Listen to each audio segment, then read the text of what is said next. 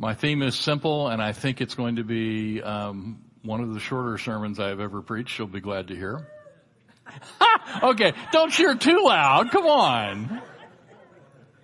Yeah, my problem is um, I teach um, seven or eight classes a week, and the shortest class I teach is an hour. Most of the classes I teach are 90 minutes. So if you, you know, if you hand me a microphone, um, and say go, I'm, I'm going to go for 90 minutes unless I stop myself. So I've, I've tried to restrain myself today. We will, we shall see. Let me pray, then we'll dive in. Father, thank you for today.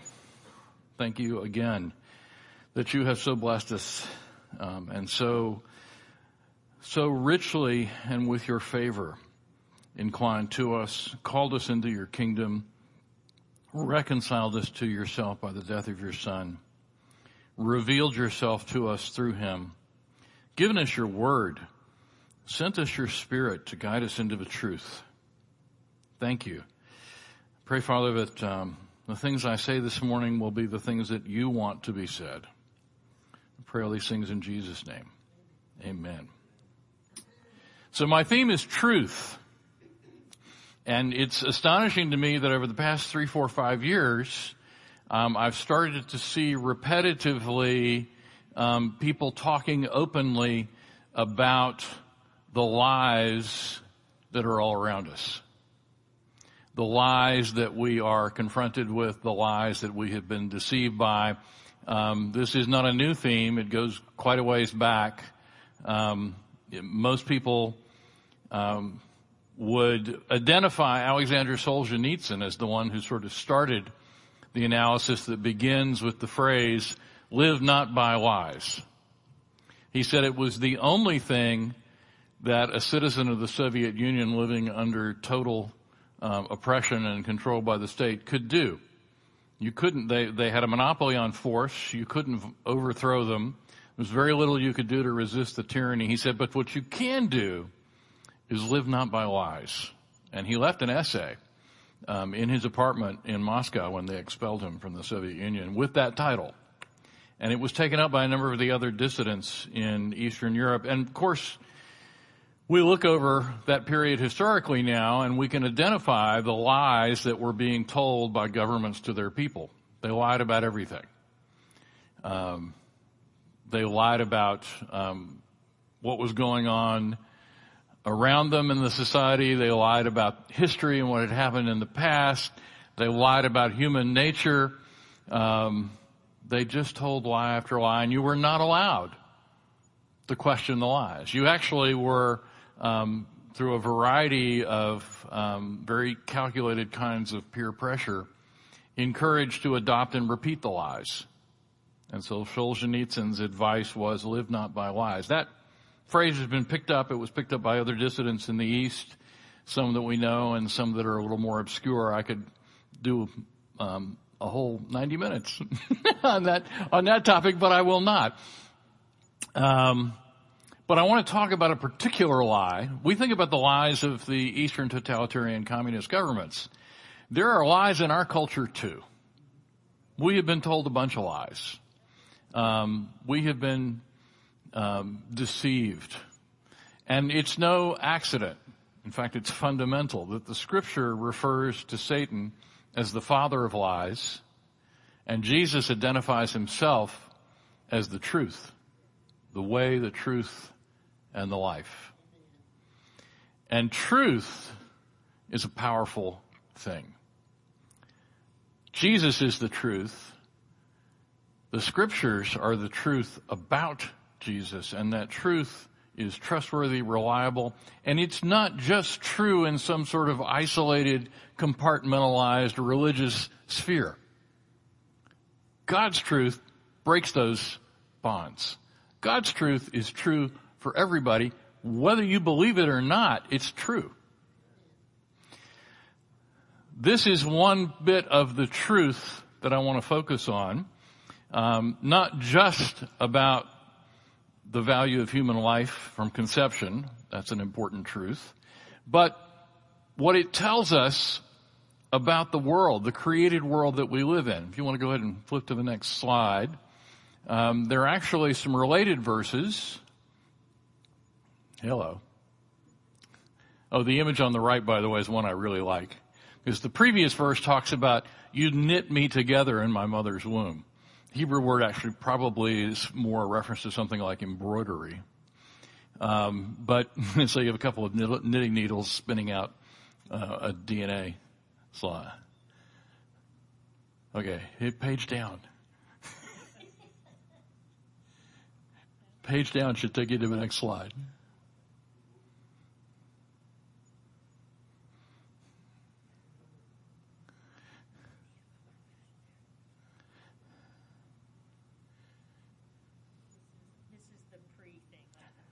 Yeah, right. This is, this is just technology. Ain't technology wonderful? Well, I can go ahead and read you the verses. So, eh, there they are. In the beginning, God created the heavens and the earth. Genesis 1 1. First book, first verse of the first book of the Bible. The heavens declare the glory of God and the sky above proclaims his handiwork. Are you getting a theme here? That's Psalm 19.1. I praise you for I am fearfully and wonderfully made. That was the slide I had before. And then Paul picks up this theme in Romans for his invisible attributes, namely his eternal power and divine nature, have been clearly perceived ever since the creation of the world in the things that have been made. Next slide.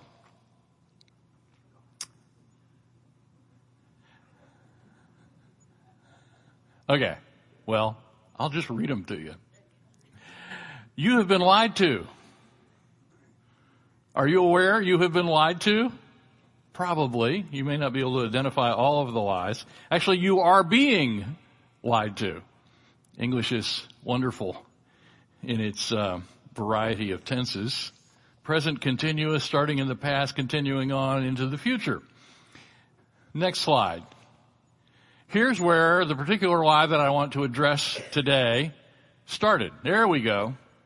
You knew I was going to do something historical, right? So here's the history of the world. Ancient, medieval, modern, and it's, it's a little bit like, um, a Mandelbrot set. You can dive in a level deeper and it's just as complicated. And you can dive in another level deeper and it's just as complicated. And you can dive in another level deeper and it's just as complicated. Um, our modern world, most people would say, begins with the Renaissance and the printing press. That's the modern invention that kicked off the modern world. The Reformation follows hard on its heels and is enabled by the printing press. It's the internet of its day. Martin Luther went viral. It's absolutely the right way to understand what happened. Followed by the Enlightenment. 1600 1800 and you can open up we'll go a level deeper the enlightenment is characterized by a scientific revolution Galileo and Newton. An industrial revolution, the steam engine for the first time in human recorded history, you were not limited by the speed of your feet or of a horse. And your ability to use force and apply force to nature was multiplied and amplified. There's a communication revolution that comes a little later in the, the late 1800s. We figure out that um, lightning is actually electricity and we can harness it and we can use it to transmit um, words, ideas, later sounds, and then later even pictures. And then we have an electronic revolution where in my lifetime we have mastered the um, micro uh, computer world and it has changed the world. And so now we've moved on into the postmodern world. Now, characterizing all of this, next slide, is the idea that the arrow of time has gone up. We have made progress. And in some very real senses, that is true. We have made progress.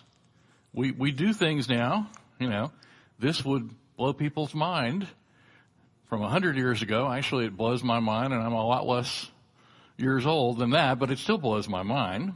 We have made progress in our mastery over nature, in our understanding of the natural world, and in our ability to manipulate the natural world. The lie is that human nature has also made progress. That's not true. And I can easily demonstrate that. Um, I do it with my students all the time. I can take you back to things that were written 2,000 years ago and could have been written yesterday. I can take you, in fact, I invite you and encourage you, read St. Augustine's autobiography. St. Augustine's Confessions. He describes his own conversion, describes his own youth and childhood, his fascination with sin, his resistance even after he had been convinced of the truth of the gospel. He didn't want to become a Christian because he knew he'd have to give up his mistress. Lord, make me chaste, but not yet. Next slide. This is the lie. And it's the lie that's been taught to us. It's a lie that was taught to me before modern critical theory did its thing on the education system. This was the lie that was taught to me when I was in elementary school and high school. Is that the rise of scientific progress has been accompanied by a decline in religion because we don't need religion anymore to understand the world. Next slide. Science has disproved religion. This lie starts in the Enlightenment. It gets stronger over several centuries. This is not a new idea. This is not some communist plot that was, this, this, this lie existed before communism was dreamed of. This is human hubris, human arrogance, human pride, a rejection of the creator some would argue that it's motivated by people who don't want to live by God's law and therefore when their consciences are troubled, it's to soothe themselves. They want to be reassured that God doesn't exist. One of my favorite um, books of the last 50 years, probably one of the early books that R.C. Sproul wrote, um, called The Psychology of Atheism and it flips the psychological critique of Christianity on its ear and says that atheism is a crutch.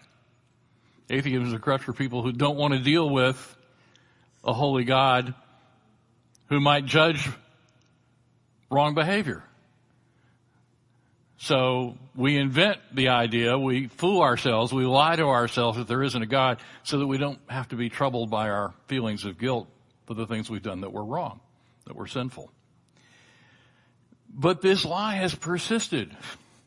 This lie began several centuries ago. It has been thoroughly dispersed, spread, proclaimed around the world. It's been adopted in most, if not all, of the textbooks that are offered. It is one of the fundamental um, lessons that is taught in our government-approved system of education. Don't get me started. Factory model government schools. Okay. yeah. Because evolution explains the origin of life. And so God is no longer a necessary hypothesis. We don't need a story about how God created us because science has provided the answer. Next slide. Funny thing happened. At least I think it's funny. I think God thinks it's funny. In the early years of the 21st century, some scientists, small crack in the lie. Some scientists published some books. Next slide. 1996. Michael Behe, Herr Professor Dr. Michael Behe. He has a um, PhD in biochemistry from the University of Pennsylvania. He's a professor of biochemistry at Lehigh University. He's done 40 or 50 published peer-reviewed articles on topics other than um, evolution. And he wrote a book called Darwin's Black Box. Now, there had been opposition to the theory of evolution by people for the last 150 years. This book was unusual in a couple of respects. Number one, the author was a PhD in microbiology from one of the elite East Coast schools and a professor at a university. And the central thesis of his book is that there are certain biological systems which are irreducibly complex. And he gives three examples. He talks about the eye. It's hard to imagine a step-by-step random set of mutations that produce, goes in an animal which has no sense of vision to an eye. And the astonishing thing about the fossil record is it looks as though the eye appears simultaneously in about 40 different families in the fossil record. We don't have any common ancestors for the eye.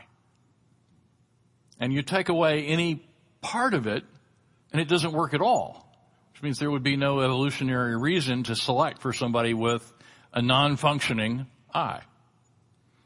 That's one. The other that he uses, there we go, is the whole blood clotting system in um, mammals. Turns out, blood clotting is a incredibly complicated, still somewhat mysterious, and any small tinkering with the mechanism of blood clotting and the mammal dies. You either bleed to death because your blood doesn't clot properly, or you die of a stroke or a heart attack because your blood clots when it shouldn't. There's this incredible fine line, a system of balance, and it's not just a A-B balance, there's a multiple cascade sequence of systems that all have to be perfectly aligned in order for your blood to continue to circulate and for you not to die of blood loss and not to die of blood clotting. Interestingly, that is the subject of Behe's PhD. His PhD research was on sickle cell anemia. So he's basically focused on this part of mammalian anatomy and he says, there's no way this complicated cascade system with about eight or nine, if not 10 or 11 steps is generated by chance. Because unless you have all 10 or 11 steps balanced, with the proteins and the signals and the stop and start and because when you injure yourself, you want there to be a blood clot. And when the blood clot stops the bleeding, you want the clotting to stop. If it doesn't do both things, you die. It's an incredibly complicated mechanism, a biological mechanism we don't think about much.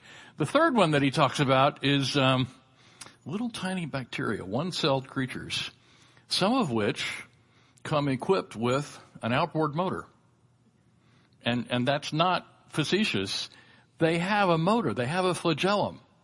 It actually spins 360 degrees. It has a rotor and a stator and again, you have incredibly complex system. If you take away a piece of it, if you break a part of it, it doesn't work and it's useless. So how do a random series of mutations produce something that is that complicated? I've got a video we're going to try and show here that gives you some idea of the, the complicated nature of biological systems. Let's see if we can get that up. And the interesting thing about this animation, because when I went through and took high school biology, we were just barely sequencing DNA. Um, I saw it I saw it. There we go. All right. This is worth watching. This is what we now know about the working of your cell. He's got some. These are tiny molecular machines, and they are doing this inside your body right now. To understand why, we have to zoom out. Every day in an adult human body, 50 to 70 billion of your cells die. Either they're stressed or damaged or just old. But this is normal. In fact, it's called programmed cell death. But to make up for all these lost cells, right now, billions of your cells are dividing, essentially creating new cells. And that process of cell division, also called mitosis, well, it requires an army of tiny molecular machines. So let's take a closer look. DNA is a good place to start, the double helix molecule we always talk about. This is a scientifically accurate depiction of DNA created by Drew Berry at the Walter and Eliza Hall Institute of Medical Research. If you unwind the two strands, you can see that each has a sugar phosphate backbone connected to the sequence of nucleic acid base pairs, known by the letters A, T, G, and C. Now the strands run in opposite directions, which is important when you go to copy DNA. Copying DNA is one of the first steps in cell division. Here, the two strands of DNA are being unwound and separated by the tiny blue molecular machine called helicase. Helicase literally spins as fast as a jet engine. The strand of DNA on the right has its complementary strand assembled continuously, but the other strand is more complicated because it runs in the opposite direction. So it must be looped out with its complementary strand assembled in reverse, section by section. At the end of this process, you have two identical DNA molecules, each one a few centimeters long, but just a couple nanometers wide. So to prevent the DNA from becoming a tangled mess, it is wrapped around proteins called histones, forming a nucleosome. These nucleosomes are bundled together into a fiber known as chromatin, which is further looped and coiled to form a chromosome, one of the largest molecular structures in your body.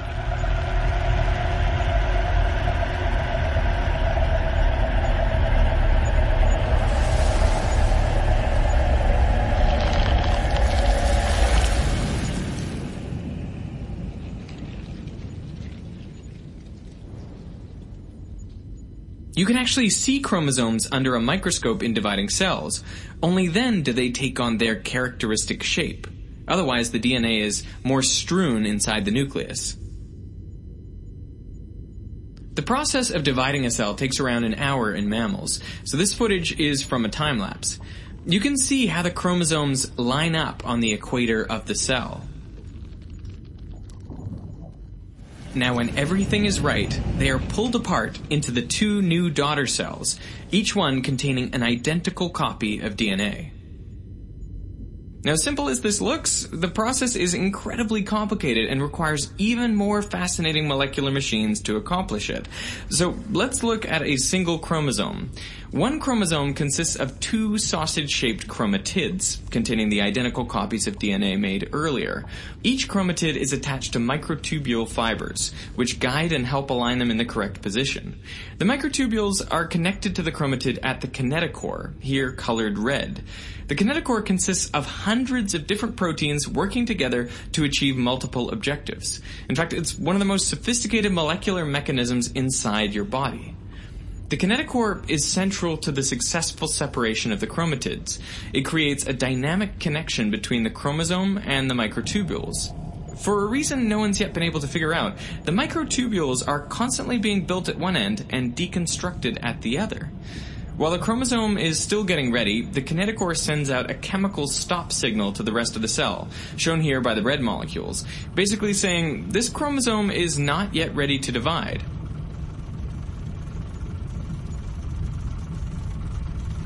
The kinetochore also mechanically senses tension. When the tension is just right and the position and attachment are correct, all the proteins get ready, shown here by turning green. At this point, the stop signal broadcasting system is not switched off. Instead, it is literally carried away from the kinetochore down the microtubules by a dynein motor. That's the walking guy. This is really what it looks like. It has long legs so it can avoid obstacles and step over the kinesins, molecular motors that walk in the opposite direction. Personally, I'm astounded by these tiny molecular machines, how they're able to routinely and faithfully execute their functions billions of times over inside your body at this exact instant.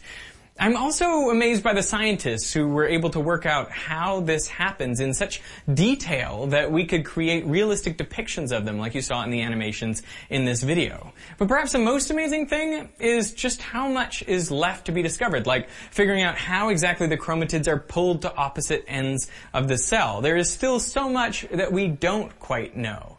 You know, what I find exciting is that in science fiction, for decades, we've been writing about tiny nanobots that will be injected into our bloodstreams that can heal us. But what this suggests, the existence of these tiny molecular machines inside us, it suggests that there isn't a physical limit that would prevent that. And so I think it's pretty likely that in future, we will be able to develop our own tiny molecular machines that will be able to repair our bodies better than they can repair themselves. Well, you'll apologize for the bit of hubris at the end. The amazing thing about that is none of that was known when I was taking high school biology. I took high school biology before we had sequenced DNA. We assumed the cell was just a rather simple mechanism, a simple um, portion that did a few simple things with a few components and you learned the components and how to label them. Um, the critique of that animation, by the way, that is seen most frequently on the internet is that it oversimplifies what is going on in the cell. When the scriptures say you are fearfully and wonderfully made, it is an understatement. The complexity of how we are made is truly astonishing. All right, back to the uh, slideshow. Next, next slide. Next book, 2010. Stephen Meyer publishes a book called Signature in the Cell. Stephen Meyer is an interesting guy. Um, he went to Whitworth College out on the Pacific Northwest. He got a double major in physics and earth science. He then went to Cambridge in England, University of Cambridge, as an MPhil in the history and philosophy of science, and then a PhD in the history and philosophy of science. And he published this book because his specialty is actually information theory. And what he presented as a critique of um, Darwinian evolution is that now that we understand what DNA is, it's a set of instructions. It, in fact, resembles a computer program. It is processed step by step to accomplish certain functions, not just its own replication, but the fabrication of all the various working components of a cell, of which there are literally thousands and thousands. And the DNA are the computer instructions for how you assemble that it is both uh, an operating computer and a 3D printer in every sense of the word. The DNA and the cell mechanisms function as a 3D printer and the DNA are the instructions for the 3D printer for how to make all the things that are necessary in each individual cell. And the fundamental insight that Meyer says when he talks about the signature in the cell DNA is a computer program. A computer program is a series of carefully thought out steps, instructions. It is information. And we never have information without it being encoded from an intelligent sender. When you process signals in the communications world, you want to distinguish between noise and signal. Signal has content and a sender. DNA is a signal. It is not noise. It is not random. It is information. It is encoded. Next slide. This, this actually led of all people. You've probably heard the name Richard Dawkins. Dawkins is a, a, a biologist, uh, a very outspoken, prominent atheist, um, often mocks and ridicules Christians and, and, has mocked and ridiculed intelligent design in an unguarded moment in trying to teach his students about DNA, he says the machine code of the genes is uncannily computer-like. Apart from differences in jargon, the pages of a molecular biology journal might be interchanged with those of a computer engineering journal. Well, he just gave away the game. Computer programs do not write themselves. Computer operating systems do not arise by random mutations on the existing operating system. If your computer operating system has a random mutation, it's a bug. It probably means it stops working. A computer program implies a programmer necessarily. And that's Meyer's central thesis, and he's got it backed up from here to Sunday. All puns intended. Next slide. Third book. Also by Michael Behe. So, 24, 24 years? Yeah, 24 years after his first book. He published a book because he's continued to do research. He's a microbiologist. Sickle cell anemia has been his area of research. He continues to look at um, molecular biological systems and adaptation. And he's re-examining a lot of Darwin's data about species differentiation and adaptation. Adaptation is a well-known, documented, observable phenomenon. We do see biological organisms which adapt to their environment. And he says, so how is this happening? And, and what is the explanation for why it happens? Well, something interesting has occurred. Next slide. Mutations do sometimes produce favorable adaptations. But it's based upon the idea that there is information encoded in the DNA of every living species. In fact, an incredible amount. The quantity of information in DNA is orders of magnitude greater than the computer steps in an operating system. There's an incredible degree of complexity and specificity. There's actually more instructions embedded in the DNA than are being used. DNA actually allows for a variety. Encoded into the DNA of every living creature is the capability of producing variations. We see that in human beings. We see that in animals. We see that in animals that we breed. We see that in things like cats and dogs. So in the original type for each family of living things, this is Behe's observation, um, which is he's he's confirmed with a great deal of research. The original type for each family of living things, called what the Bible calls a kind, contains the instructions for how to produce variations within that kind. It's why you can take a dog. It's why Noah didn't have to take Great Danes and Chihuahuas onto the ark. He just had to take a dog. Because a dog contains within its DNA information the necessary instructions for the variety of dogs which can be bred. And adaptation actually involves turning off all the variations except one. Adaptation actually involves not adding to the genetic code, but turning off, or as Behe says, breaking and disabling parts of the genetic code.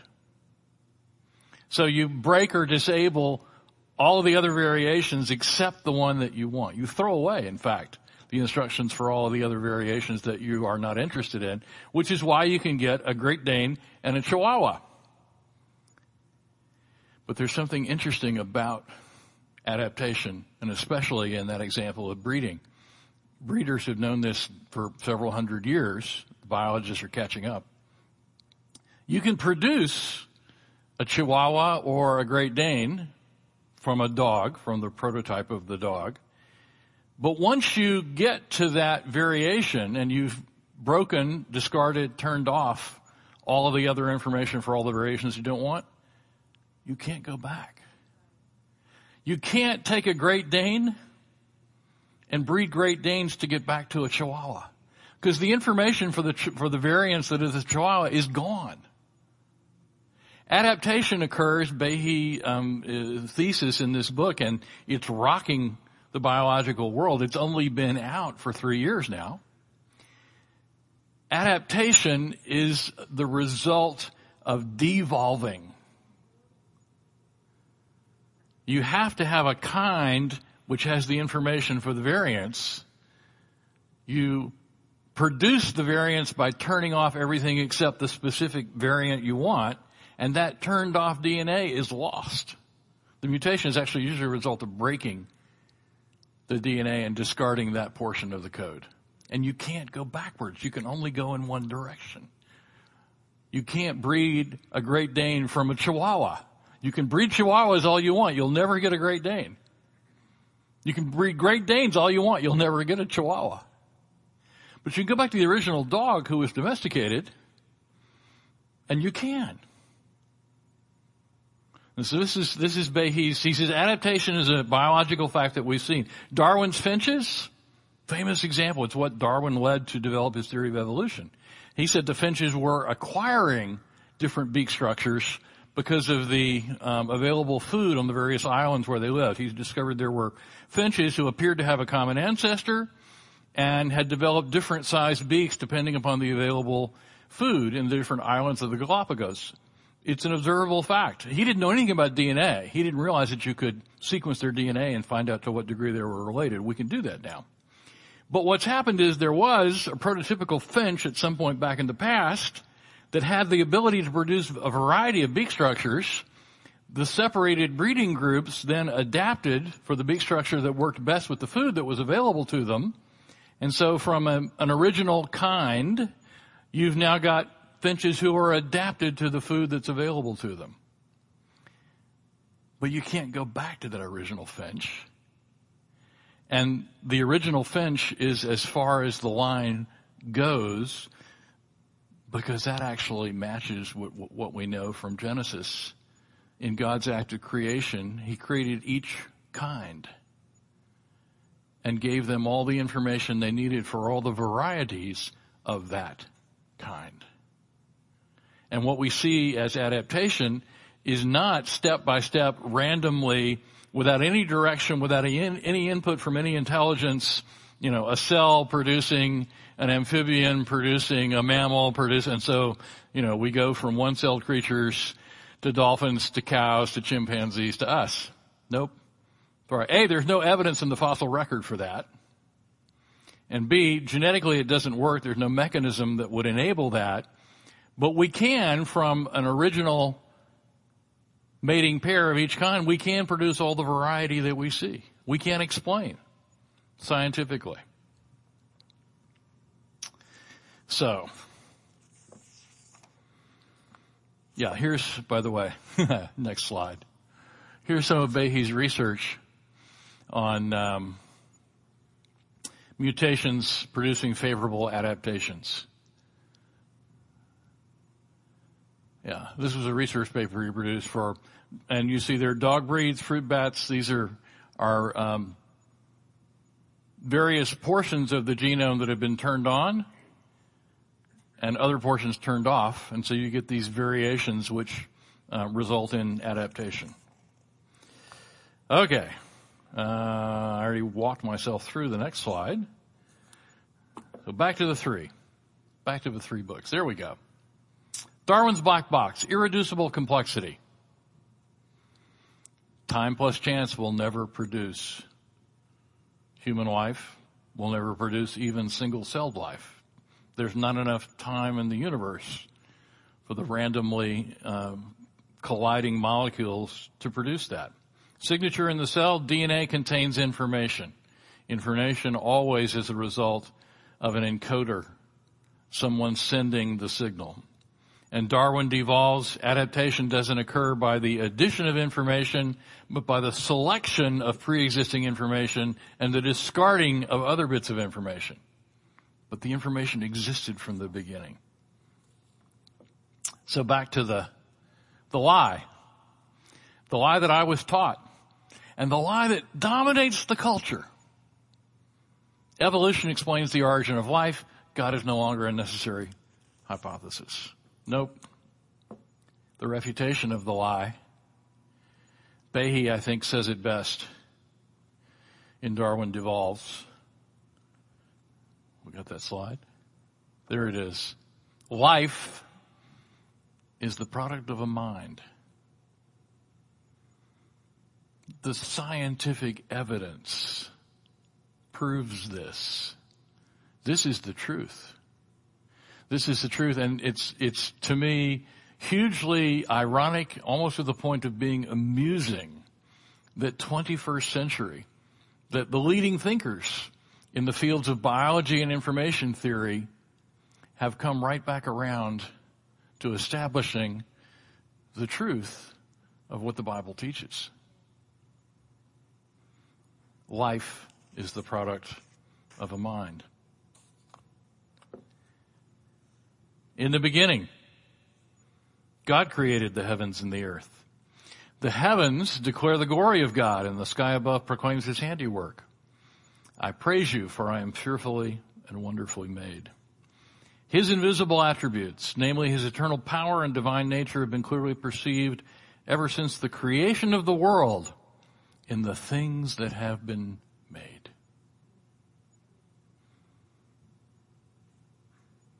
All truth is God's truth. We have nothing to fear from the truth. truth confirms the truth of the scriptures. Let me pray for us. Father, thank you. Thank you that you've given us a trustworthy revelation of yourself. Thank you that your nature is written into the details of the things that have been made. Thank you that the intricacies of life, the intricacies of our human bodies proclaim your glory and your design. Thank you that you have not left us without testimonies to your existence. Thank you that you sent your son, inspired your prophets and writers to record the truth and transmit it to us. Thank you that you have sent your Holy Spirit to guide us into the truth. I pray a blessing on these folks, all those who are here today, all those who are watching or listening now or in the future. Pray that you will continue to lead us and guide us, show us how we can proclaim the truth to those around us and how we can work to spread the good news of your gospel and the expansion of your kingdom. We pray these things in Jesus' name. Amen. You are dismissed. And it is 1102.